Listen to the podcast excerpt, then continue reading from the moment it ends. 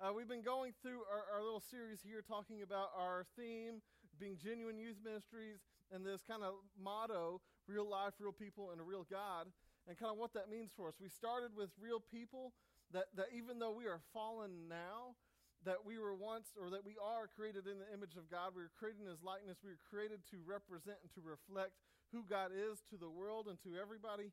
And we were created in that way, in a unique and intentional way, to create order and beauty in this world.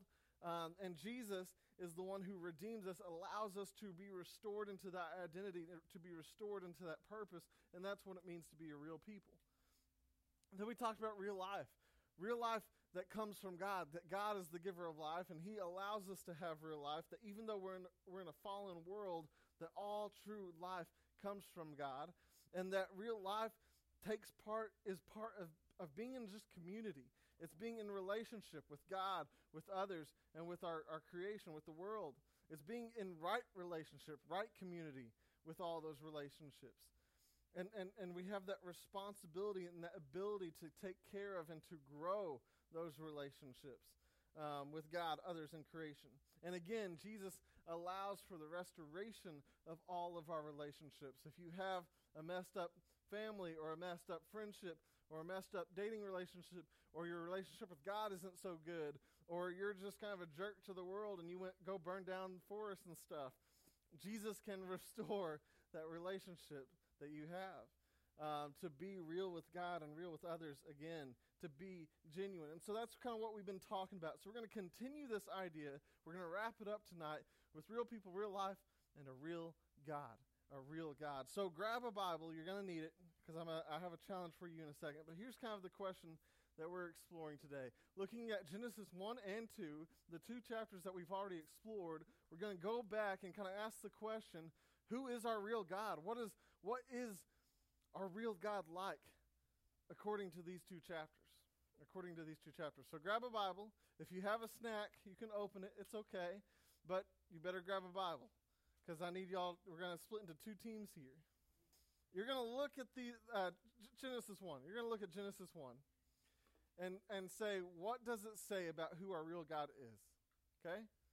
So together, y'all kind of group up in your little groups there, your two your two teams over here, and y'all look together and see. You have to. You don't get a choice. Otherwise, I take all your snacks away. um, no, but looking at Genesis one, Genesis one, what does it tell you about who our God is? Ready, set, go. If you have questions, let me know. All right. All right, here we go. I'm gonna I'm gonna help y'all out. So, looking at Genesis one, what does it say about who our real God is? I'll give you a, a, a quick answer just to help stir your minds, but you can't repeat this answer. That God is the creator of the universe. All right, all right. So that's one thing we know about our God. What else?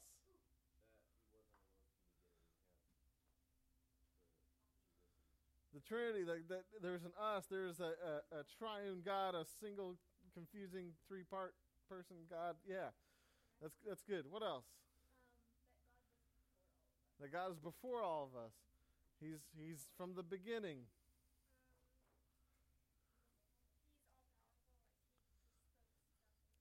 All power his his his all powerful sovereign word just boom created created that's really good that's really good i want i want to look at a couple other things you know starting with the in the beginning god god created you know, what I just said, said that God is the creator. He's the creator of the universe, that He created everything. And that's something that y'all said as well, that, that it, he, He's before all time. There is no beginning for God, and that's important. That nothing created God. He just always was, always is, and forever will be. And, and something Cade hit on is important too. It, it, when we say God, it, can, it, it includes all of who God is. That is the Father, Son, Holy Spirit. A very confusing concept, but all of who God is in three unique persons and three unique um, expressions, in a sense. But uh, so so we have in the beginning God created.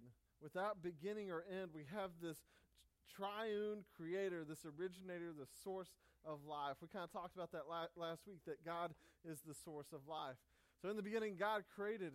And then it said in verse 2 now the earth was formless and empty. And so what did God do in response to that? He gave it life. He gave it form. In fact, if you look at these three verses, in verse 3, he said, Let there be light. He gave it some light, and there was light. In verse 6, it said, Let there be an expanse between the waters, and he called the expanse sky. He gave it sky. And then it says, Let the water under the sky be gathered in one place, and let dry land appear. He gave the world form, he gave it order. He took chaos, and he undid the chaos and created order.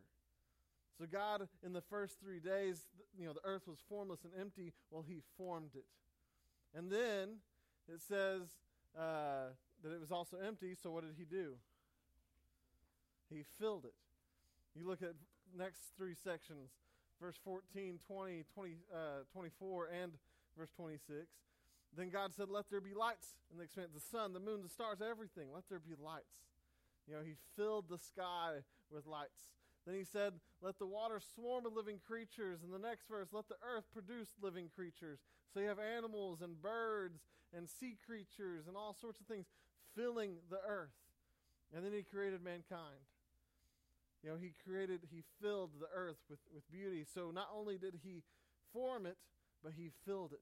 This creator took uh, time and, and, and, his intentionality and, and, and, and uh, purpose in everything that he did, and the way he formed it, the way he filled it. Um, and it's great. So he is he is the the creator, the source of all life, the giver of order, the giver of beauty, all these things. What what you got, Genesis?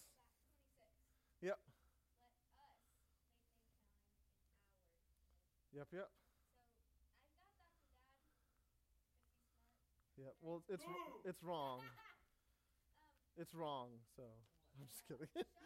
no, no, no. That's great. It, it, says, "Let us make man in our image." I think Cade hit on this this week, and I think he's hit on it before. He asked a question uh, a couple weeks ago um, about this. Um, you know, God, all of who God is, Father, Son, Holy Spirit. He created mankind in the image of all of who God is, Father, Son, and Holy Spirit. So we are to represent and to reflect all of who God is in the world.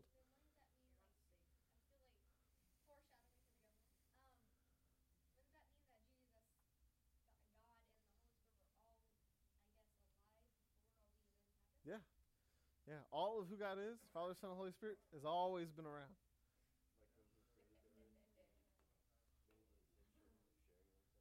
Yeah. Exactly. Uh, you know, part of Genesis 1, we skipped a bunch of verses, but when God created the world, He intended on, on being with us in this world, that this world was going to be His dwelling place as well. That Eden is kind of a piece of heaven.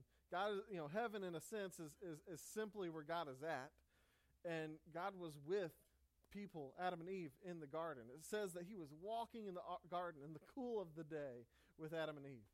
Um, I think that's so cool that God created the world so that he not only could have a relationship, that we would exist, but that he could live with us. Um, and we're gonna, we'll see a little bit more about that in a minute. Um, but yeah, that's really, really good.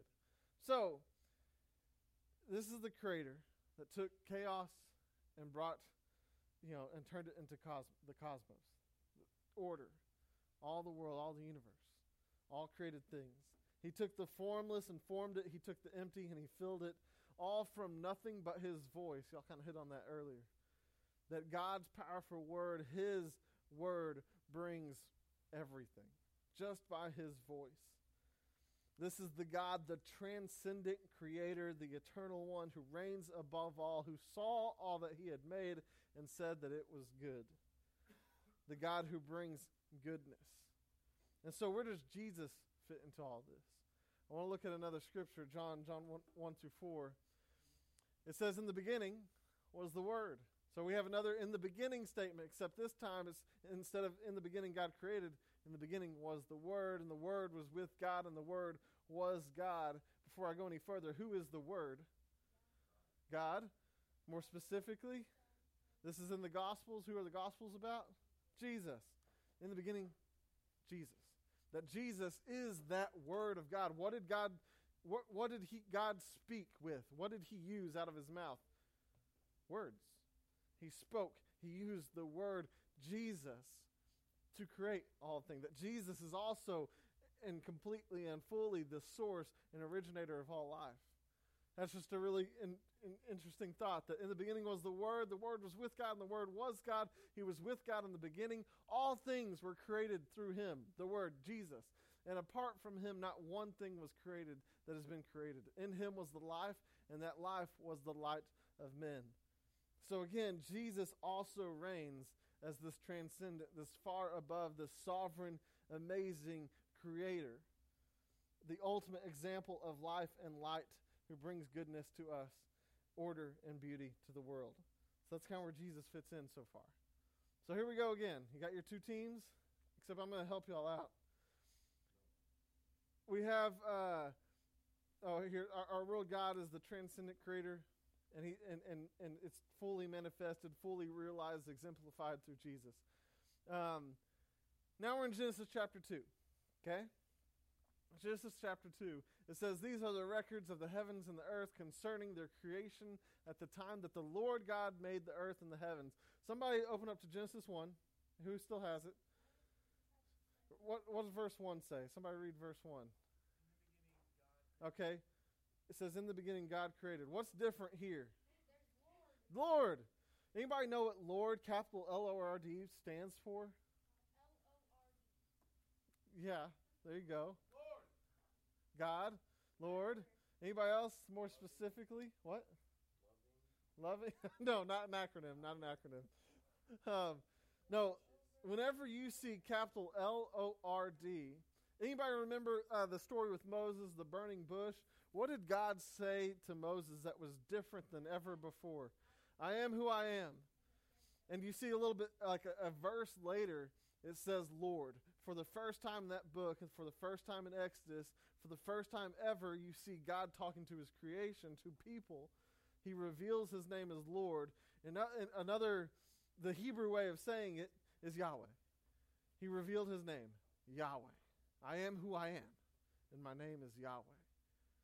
Here's something really interesting that chapter 2 is already stating, already saying is a little bit different. This God isn't just big, but he has a name, and he has given us his name. Now, we could talk about his name. We'll do it another time a whole lot more. But it's really interesting that the Lord God, not just master, not just king, not just Lord, but no, Yahweh God made the earth and the heavens, that there's something different here, that God is revealing his name in this chapter to us. And so um, I think that's really good. But we have four pictures, four portraits, four uh, paintings, in a sense, of who God is in this chapter. And I want to see if y'all can find them. So I'm going to give you the two two verses to start with. Y'all look at verse 2 7 and y'all look at 2 8. What picture, what profession, what symbol, what is being portrayed about who God is in Genesis 2 7 and in Genesis 2 8.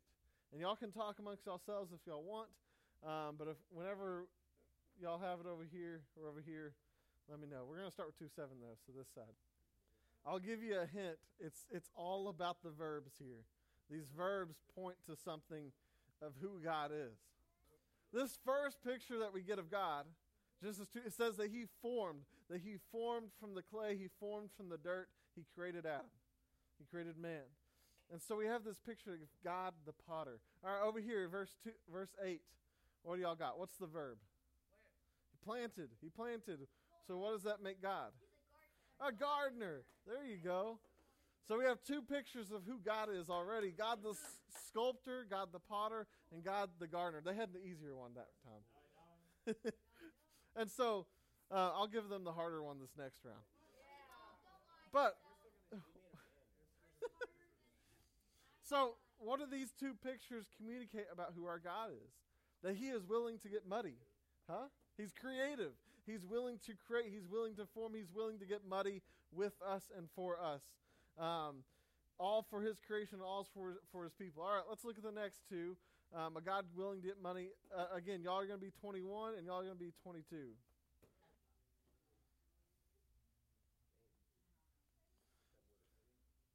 So th- there's that, um, the sleep part and the, the closing part. What do you picture? Huh? A doctor, more specifically. A surgeon. There you go. That's really good. That's really good.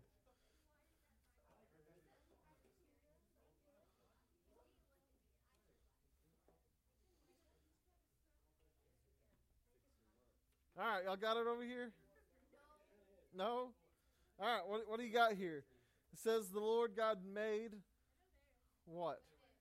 No, no, no. What does it say? Verse 22. What is it? Made made the rib into something. Okay, so so who is somebody that makes something into something else? A recycler. who? Let me just let me give you the cheat answer. What was Jesus? What was his job? A carpenter. There you go. All right, so we have two more pictures here. We have we have the picture of God made. The the reason the reason that's associated with carpenter so often is the word made.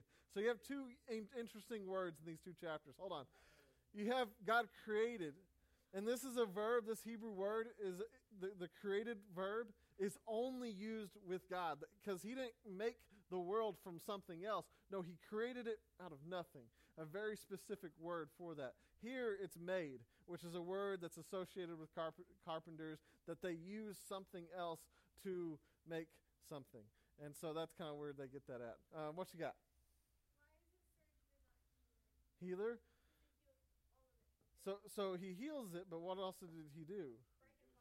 He he went in, and then he had to close it up. So that's why surgeon, because surgeons do that. So so, what do these two images portray about who our God is?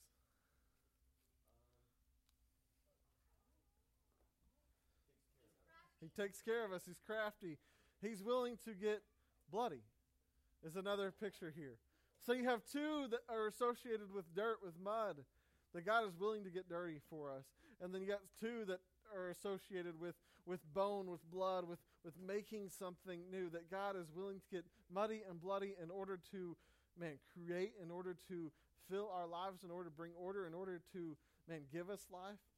And so again, our God is willing to get muddy and bloody for us. So Genesis 2 gives us some new pictures. The pictures of a, of a God willing to do whatever it takes for his creation, for all, of his, all people, for humanity. A picture that God is intimate, that he is personal, that God wants to just, man, be with us. And that's important. So in chapter 1 here, you have a picture that God is above everything, and we need to worship him as such. And then in Genesis 2, you have another picture that God, even though He's above everything and He deserves to be, man, bowed in front of all the time, that, you know, all worshiped for and everything, he, he wants to be real with us, personal with us, intimate with us. So we have these two incredible pictures. You know, He creates humanity, He created everything else, but then He has this very personal story about just being with His people creating with his people, a very zoomed in picture, a, a central storyline about him and humanity. That he valued us more than everything else, and he's willing to get muddy and bloody for us. That he's willing to get involved in this world and in our lives, no matter the mess. And so, where does Jesus fit into this? I want to go back to John 1 again. It says that the Word became flesh. Let's focus. Let's focus the Word became flesh and dwelt among us. Jesus got muddy and bloody. He was born in a manger and he was born as a baby. Very messy things. A manger is a thing that pigs eat out of, pretty much. That animals eat out of. It's a trough, yeah. And then a baby, I can tell you right now, after having one or being part of bringing one into the world, whatever, I don't know, that it's a mess. It's enough. She spit up. She pooped on Stormy today. You know, it's great. It's great. Jesus was willing to take on a messy life, a bloody life for us. And it says that, that we observed his glory, the glory as the one and the only Son from the Father, full of grace and truth. That even though Jesus lowered himself, that Jesus came and became part of us, he still maintained all who God is in him that Jesus is that transcendent God, He's also this personal God that wants to be part of our lives. I want to look at this passage real quick, too. Philippians 2. This just says it all. Jesus, who existing in the form of God, did not consider equality with God something to be exploited, to be grasped. Instead, he emptied himself by assuming the form of a servant, taking on the likeness of humanity.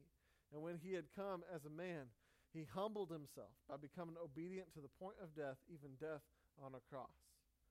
Very muddy and bloody there.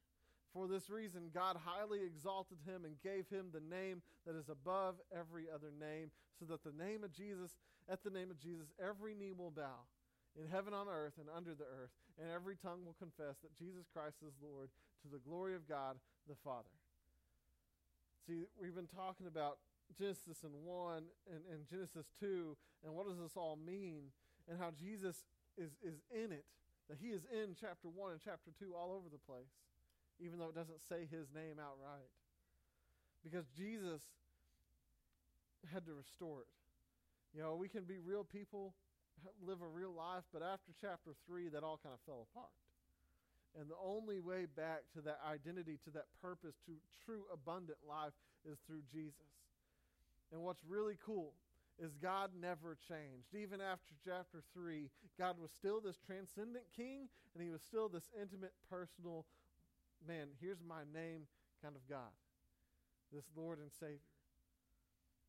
Nothing changed about God. And so Jesus came that we might know God in that way. That we might know God in a personal way, a God who never changes, a God that is above all, yet he is willing to step down from heaven and get muddy and bloody with us. To get muddy and bloody for us, to just be real with you, and so that you can know that you and I have a real God. Our real God is the transcendent creator, again, manifest and exemplified through Jesus, and the intimate Lord who is willing to get muddy and bloody. God with us, Emmanuel, Jesus. And so the big thing here is, is again, we're these real people, even though things kind of got messed up after chapter 3 of Genesis. That we have real, we're, we're living real life again, even though it's a little harder now after chapter 3 in Genesis. But what didn't change is that we have a real God who we can be real with. That's what this ministry is all about. That's what this Jesus Every Day thing is all about. That's what this Get Hungry Challenge is all about. Is so that you can get real with God because He wants to be real with you. And He can restore all the things that have fallen apart in our lives, our world. And He can just bring His goodness into it. You have a real God you can be real with. And that kind of wraps up our motto, our, our theme there. Real people, real life, and a real God. That's what we're all about here at Gen- Genuine Youth Ministries. That's what we should be all about. And so, again, I challenge you to join this challenge, this journey with me of, of, of getting hungry for the Word of God. Again, start with Genesis. Let's read through Genesis. And then once you do, let me know. I'll let you spin. Um, you can spend Sunday. You can spend next Wednesday. After that, just on Sundays. And then my goal is to encourage you and to help you remember your hunger for the Word through silly little hunger things, items, snacks, candies, all that. And then we're going to keep going together. Um, just so we can keep track over there on the wall, we got our chart up. Once you finish Genesis, we'll add your name on there, and then you can kind of keep track of what you've read. Um, and that, again, just something to encourage you, to challenge you to keep reading, to keep going um, in your hunger with the Lord. And here's an app that I love to use. I use it a lot when reading the Bible. It helps me just read and, and, and mostly understand what I'm reading. Um, it's the Read Scripture app. I love it, so I encourage you in that.